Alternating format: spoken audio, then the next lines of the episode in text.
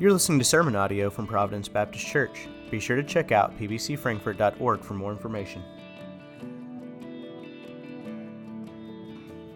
If you have a Bible, if you turn to 1 Peter 1, 1 Peter 1, uh, verses 13 through 20, and then additionally 1 Peter 3, 13 through 17. We're going to be in two places. Uh, I sent out an email this past week to, to those who we have email addresses for, but all of our Advent sermons are going to come out of the letters of 1st and 2nd Peter this year.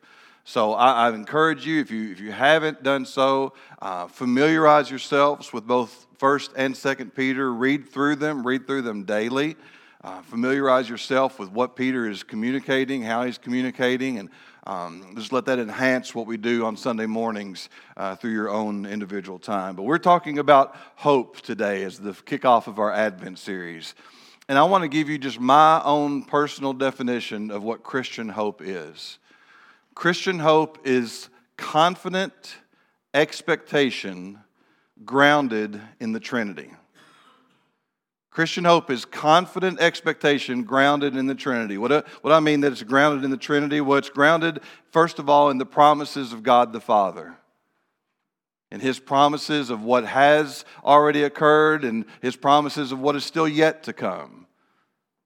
Our Christian hope is grounded in his promises. Secondly, our Christian hope is grounded in the work and the person of Jesus Christ his birth, his life, his death, his resurrection, and now what he now does for us as he sits at the right hand of the Father, according to the book of Hebrews, interceding for us. Our Christian hope is grounded in his work. And then, thirdly, our Christian hope is grounded in the empowerment that we have by God the Spirit that the indwelling Holy Spirit in the life of the believer is empowering us to hold on to the hope that come with the promises of God the Father, that come by the work and the person of Jesus Christ. And so, a key for us as we talk about hope today, and, and hopefully as you think maybe about it through this week and the next few weeks, is that our hope, if we are to be the presence of hope for people, our hope has to be grounded in these things. It has to be grounded in God the Father, God the Son, God the Holy Spirit. It has to be grounded in His promises. It has to be grounded in the work of Christ. It has to be grounded in the empowerment that we receive from the Holy Spirit. There may be times in my life, and your life, where we do get what we hope for here on earth. But understand this anything that you and I can get for that is that we can receive that is earthly has two things attached to it. One is if it's earthly, there comes a point where it never fully satisfies you. If it's an earthly hope, if it's a worldly hope, that it comes a point where it never is fully satisfying to you any longer. And then, secondly, anything that comes to you or me as an earthly or worldly hope that we receive is something that can also be taken away from us in an instant a home, a car, a life a job, anything that we might receive that's earthly is something that can be taken away from, from us in, in, an instant. But this Christian hope that's grounded in the work of the Trinity, this Christian hope that's grounded in the promise of Scripture and the truth of God's Word and the power and the presence of the Holy Spirit, this Christian hope always satisfies. It never leaves you hungry. And secondly, it's secure. It's held captive by the Spirit of God. And you will never, ever lose it as a believer in Christ.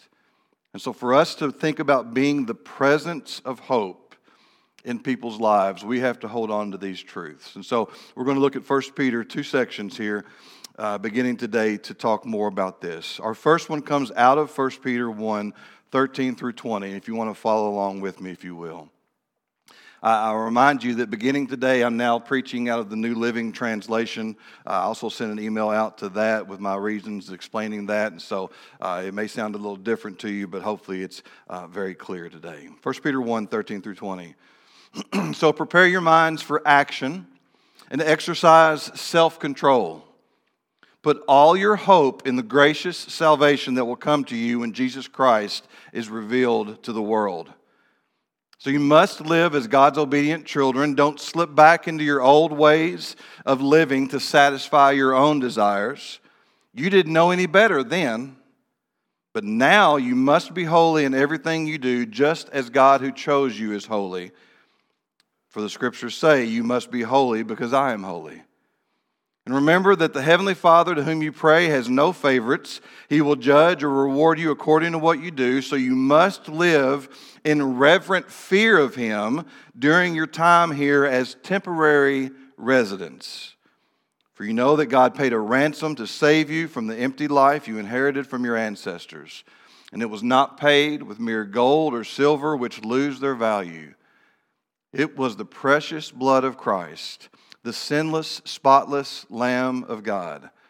God chose him as your ransom long before the world began, but now in these last days, he's been revealed for your sake. So, our first point today is this Christian hope must be fixed. And I don't use the word fixed there to say that Christian hope is broken and thereby needs to be repaired. I'm using fixed here in the sense of it must be anchored, it must be secure, it must be immovable. The Christian hope must be fixed on the right things. And the right things that it is fixed upon is the work of the Trinity the full, throughout history and throughout our lives, and this promise of this salvation that is to come, or we, sometimes we say this kingdom of God that is to come. If you've got your Bibles open, look at 1 Peter 1, verses 8 and 9, just as an example. Peter is talking in his beginning verses of the letter about this hope of eternal life and what God has done through Jesus Christ. And 8 and 9 say this You love him even though you've never seen him. Though you do not see him, now you trust him, and you rejoice with a glorious and expressible joy. The reward for trusting him will be the salvation of your souls. In other words, Peter says the reward for trusting Jesus will be that one day the full salvation of your soul will occur. Uh, will occur. And we're going to talk about this a little bit today. That what the Bible teaches is that we have been saved, we are being saved. Hebrews says He is sanctifying us, He is saving us. But ultimately, there is a day that we will be saved fully, that the kingdom of God will come fully in its presence, that Christ the King will return, and all things will be made right. And in that moment, the fulfillment of your salvation will occur. In, the, in New Testament writing, the Christian hope is fixed on the life that is to come, not the life that we have now. Nowhere in the Bible are any believers in Christ instructed to have hope in the things of this world. Actually, quite contrary to that. In Romans 8, 24 and 25, as an example, Paul is writing there, and he's writing about this coming of Christ, and that even creation cries out and groans for it. And he says this in verse 24 and 25 of Romans 8. We were given this hope, meaning this hope, this anticipation of when Christ will return. We were given this hope when we were saved. If we already have something, we don't hope for it. But if we look forward to something we don't yet have, we wait patiently and confidently. He says, well, You don't hope for something you already have. Kids all around us over the next few weeks are not hoping for toys that are already on their shelves or in their closets or crammed underneath their beds or wherever they may be. They're hoping for something they yet to possess. And so the Christian hope is never to be found in this world, in this life, in this earthly realm. It is always to be fixed on what is yet to come.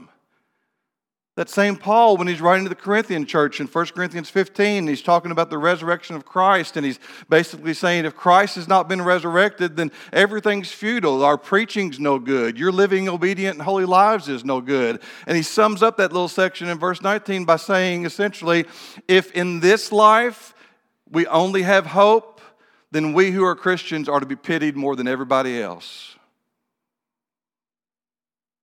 If, if we only have hope in this world, in this earth, in this life, we're to be pitied more than anybody else. The Bible never instructs a believer to have hope in the things of this world. Quite the contrary, it is continually, fully exposing us to understand that we only have hope in what is to come. And so, for us to be the presence of hope, our hope must be fixed. It must be fixed on God the Father, God the Son, God the Holy Spirit. It must be fixed on what is to come, not what has already come, even though the kingdom has begun, Christ said. And so look at Peter's instructions for this as we go back through these verses for just a moment. Verse 13, he basically says, Pay attention to how you live.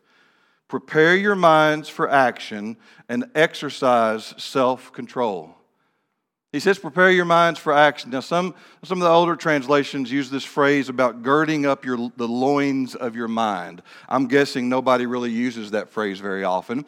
Um, so you might not know what girding up the loins of your mind mean or what it means to gird up your, line, your loins. So I'm going to give you a little visual here using one of our baptismal robes. First century people walking around didn't have jogging pants or shorts or anything like that, did they? And so, this phrasing of girding up the loins would mean they often had multiple layers of loose hanging clothing like this. And if they were ever in a hurry, or they had to run, or they had to get somewhere quickly, when you have multiple layers of loose clothing like this, it's not very easy to run. And so the girding up of the loins was a phrase that meant they would gather all the excess fabric and oftentimes even take it and tie it around their waist so their legs and feet were unhindered so they could run. So when Peter says, prepare your minds, when he says, gird up the loins of your minds, he is saying to you and I, unhinder your minds. Do not let your minds be encumbered with things that prevent it from running to this glorious great gospel of Jesus Christ.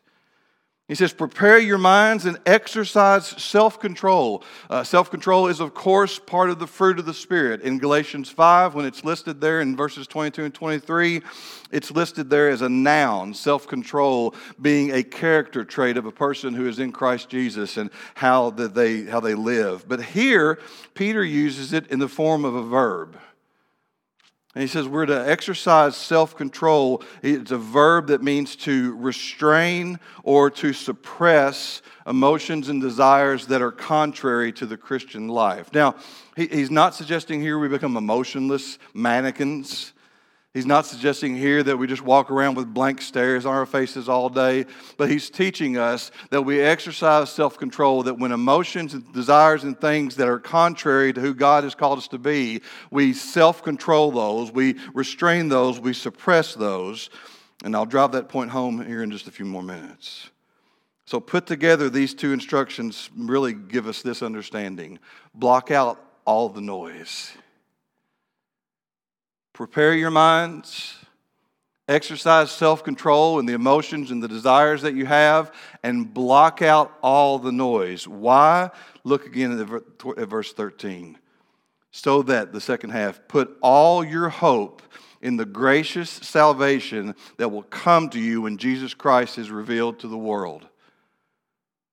Prepare your minds for action, exercise self control in your emotions and desires, so that all of your hope is placed in what's going to happen when Christ returns. Here's, I'm going to break this down for you. Put all your hope means all your hope. If you've got, if you've got money in the stock market and you've got somebody that manages that for you and you trust them, you trust their wisdom, and they say to you, hey, I, I think you ought to put all your money in XYZ stock. You, you don't go back to them and go, okay, well, let's just put 90% of it in and I'll keep 10% over. You trust them. Okay, I'm going to put it all in.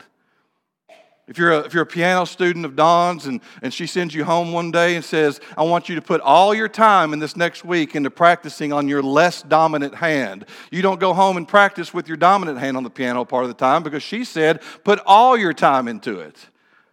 When the instruction is put all of something, it means put all of something. And so we block out all the noise, we prepare our minds for action, we exercise self control so that we can put all our hope in the gracious salvation that will come when Jesus returns. Understand this salvation to come. We, we live, we who are in Christ live, if you want to think about it this way, in a down payment of that salvation right now. We experience the fullness of a relationship with God through Jesus Christ and through the power of His Spirit. We, we get glimpses. We, we look through the, the reading that I had Mike and Debbie do earlier. We look through little, little windows, little knot holes sometimes of God's great kingdom, but we're just living in the down payment of it. The fullness of what Christ achieved at the cross, the fullness of what came about by his being raising from the dead, is a salvation that is to come, and it will come when he returns. And again, this is commonplace throughout the New Testament. Paul writes to Titus in Titus 2, beginning verse 11, and this is what he says For the grace of God has been revealed, bringing salvation to all people, and we are instructed to turn from godless living and sinful pleasures. We should live in this evil world with wisdom, righteousness, and devotion to God while we look forward with hope to that wonderful day when the glory of our great God and Savior Jesus Christ will be revealed. Over and over and over in the New Testament, this is driven home. Do not hope here. Do not hope in this world. Do not hope in this earthly life. Your hope is found somewhere else. And most notably, your hope is found, obviously, in someone else as well. Peter gives us really some character traits here in this section in 1 Peter 1. Look at verse 14. When we put all of our hope in that salvation to come, we become obedient. Verse 14. So you must live as God's obedient children. Don't slip back into your old ways of living to satisfy your own desires. You didn't know any better then. Sometimes we think obedient li- living is just being obedient to the next thing, but obedient living in the Christian life is also not regressing. It's not just moving forward, but it's moving forward without regressing without slipping back into the old ways. He then goes on, verses 15 and 16. But now you must be holy in everything you do, just as God who chose you is holy. For the scriptures say, You must be holy because I am holy. Uh, here, here's, here's, I think, what Peter's just simply trying to get to us. If you are obedient, holy living will follow. If you and I are obedient to the words of God, if we're obedient to the leading of the Holy Spirit in our life, holy living will follow. It's a natural progression from obedience to holy living. One, one of my two younger kids, I won't give away which one it is, but um, doesn't really like it when they get in trouble. And they don't like it when I get mad. And so they say as much. I don't like it when you're mad at me. You know what my response always is? Then don't do things that make me mad. If you don't like it when I have to get angry at you as a parent and correct you, then don't do the things that lead you to that point. And so that, that, that, same sort of illustration is what applies here. If we want to live holy lives, and, and make no doubt about it, as Christians, we should be asking that. How do I live more holy? We want to live holy lives, it begins by living obedient lives. And then he says in verse 17, the third character trait Remember that the Heavenly Father to whom you pray has no favorites. He will judge or reward you according to what you do. So you must live in reverent fear of, here, of Him during your, during your time here as temporary residents. Whether your translation says temporary residents or sojourners or foreigners or whatever it says, it's all the same thing. You and I, as Christians, as brothers and sisters in Christ, are living somewhere that is only temporary. And therefore, it is not what we are to put our hope in. We are strangers and aliens uh, in, in, a, in, a, world that is not yet fully belonging to the kingdom of God. Uh, again, in 1 Peter verses 3 and 4, if you look over there and, uh, uh, to your left, there in chapter 1. He says, All praise to God the Father of our Lord Jesus Christ. This is, is his great mercy that we've been born again because God raised Jesus Christ from the, de- from the dead. Now we live with great expectation and we have a priceless inheritance, an inheritance kept in heaven for you, pure and undefiled, beyond the reach of change and decay. Sometimes we, we think about this salvation as being kept in heaven, and so our minds kind of go, well, that means that we're only going to experience that future salvation in heaven. But understand what the scriptures teach is that there's going to be a new earth. There's going to be a new earth, free of sin, free of death, free of everything that it has right now. And it is in that where this salvation of God, this fulfillment of the kingdom of God, is going to come when Christ comes. And so don't, don't be deceived. When it says that is being kept for you, it doesn't mean it's being kept for you that you will only experience it there. If you, if you come to my house and I say, hey, I threw some, some L8s in the refrigerator for you, it doesn't mean you have to climb into the refrigerator to drink them. It means I've reserved them for you there. I've kept them for you there so that you can then take it out and enjoy it and, and participate in it and experience it. And so, this salvation that's waiting for us in heaven, the salvation that's being kept for us in heaven, is one that's eventually going to be poured out upon this earth. We're temporary residents in a world where the current systems operate. That's why Jesus said to Pilate, My kingdom is not of this world. There's some who've taken that first part and said, yeah, well, he just, he was talking about heaven. No, he wasn't. He said, my kingdom is not of this world. If it were, my servants would have been fighting. What he was saying to Pilate was, we do things differently. Your kingdom is achieved this way. My kingdom is achieved this way. Through death, through humility, through service.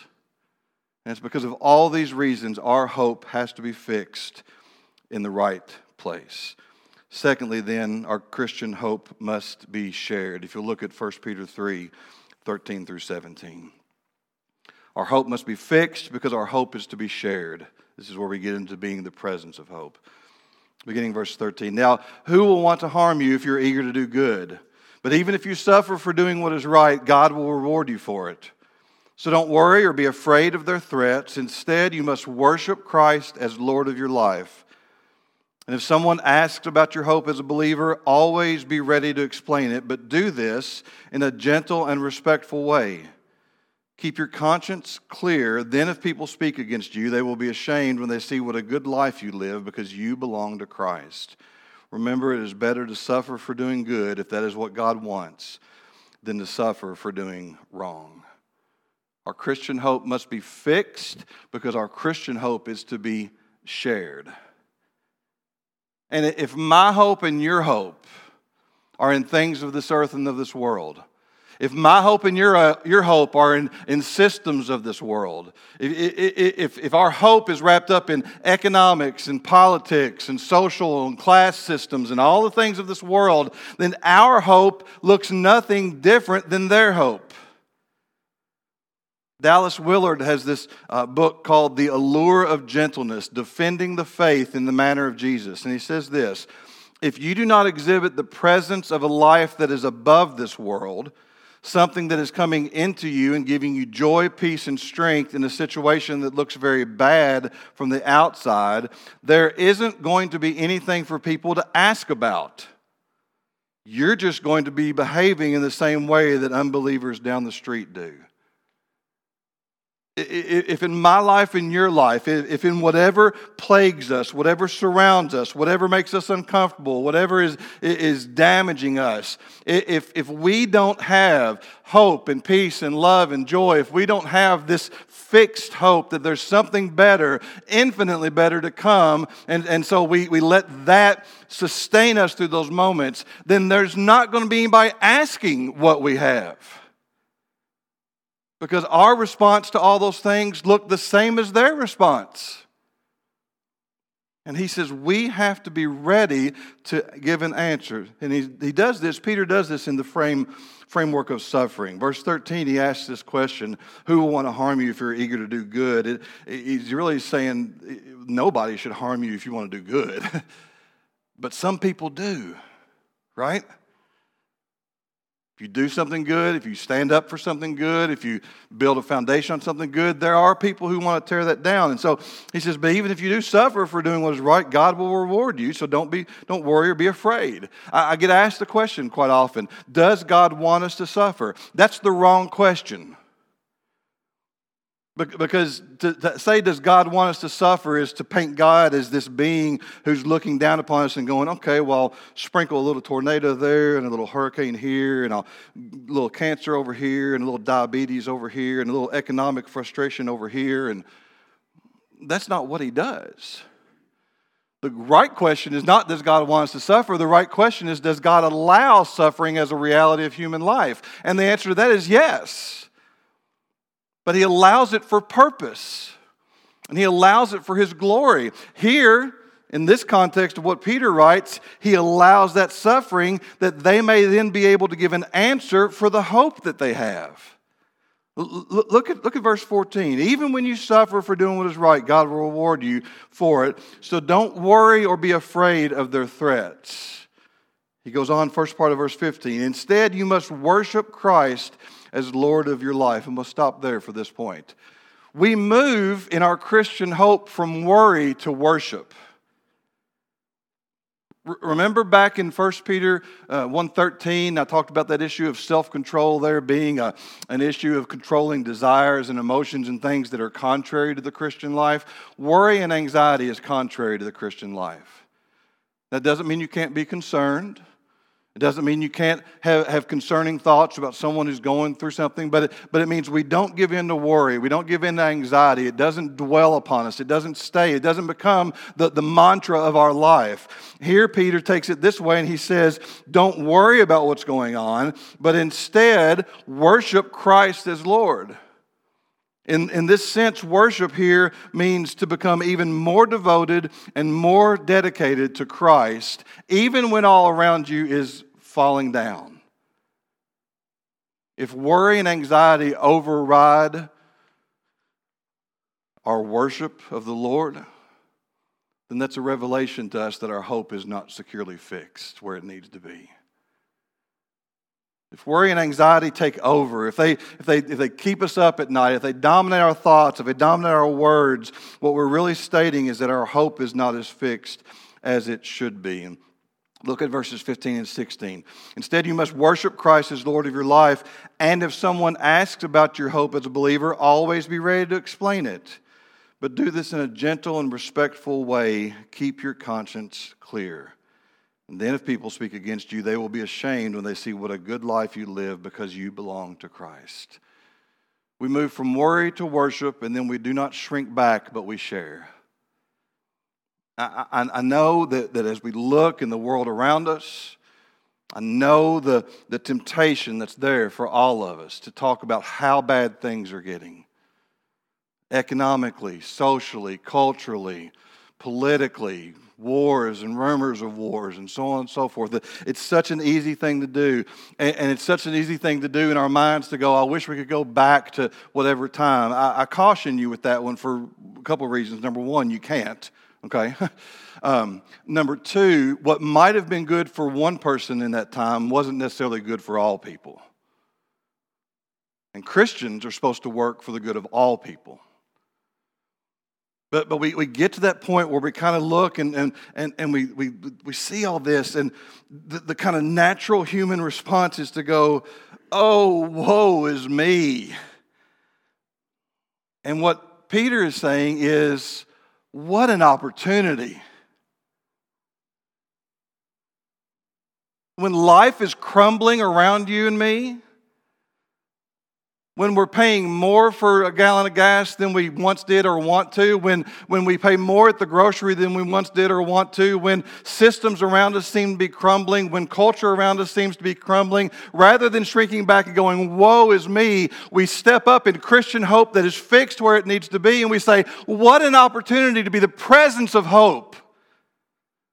What an opportunity to live in such a way that, as he says it, somebody comes and asks you, where do you get this kind of hope? Where do you get this kind of sustaining force in your life that everything is crumbling around you and yet you don't seem to be fazed by it? He says we always are to be ready to explain it. And look how he says we're supposed to explain it, beginning of verse 16. Do this in a gentle and respectful way. Uh, it, it, honestly, if you don't grab anything else today, please grab that.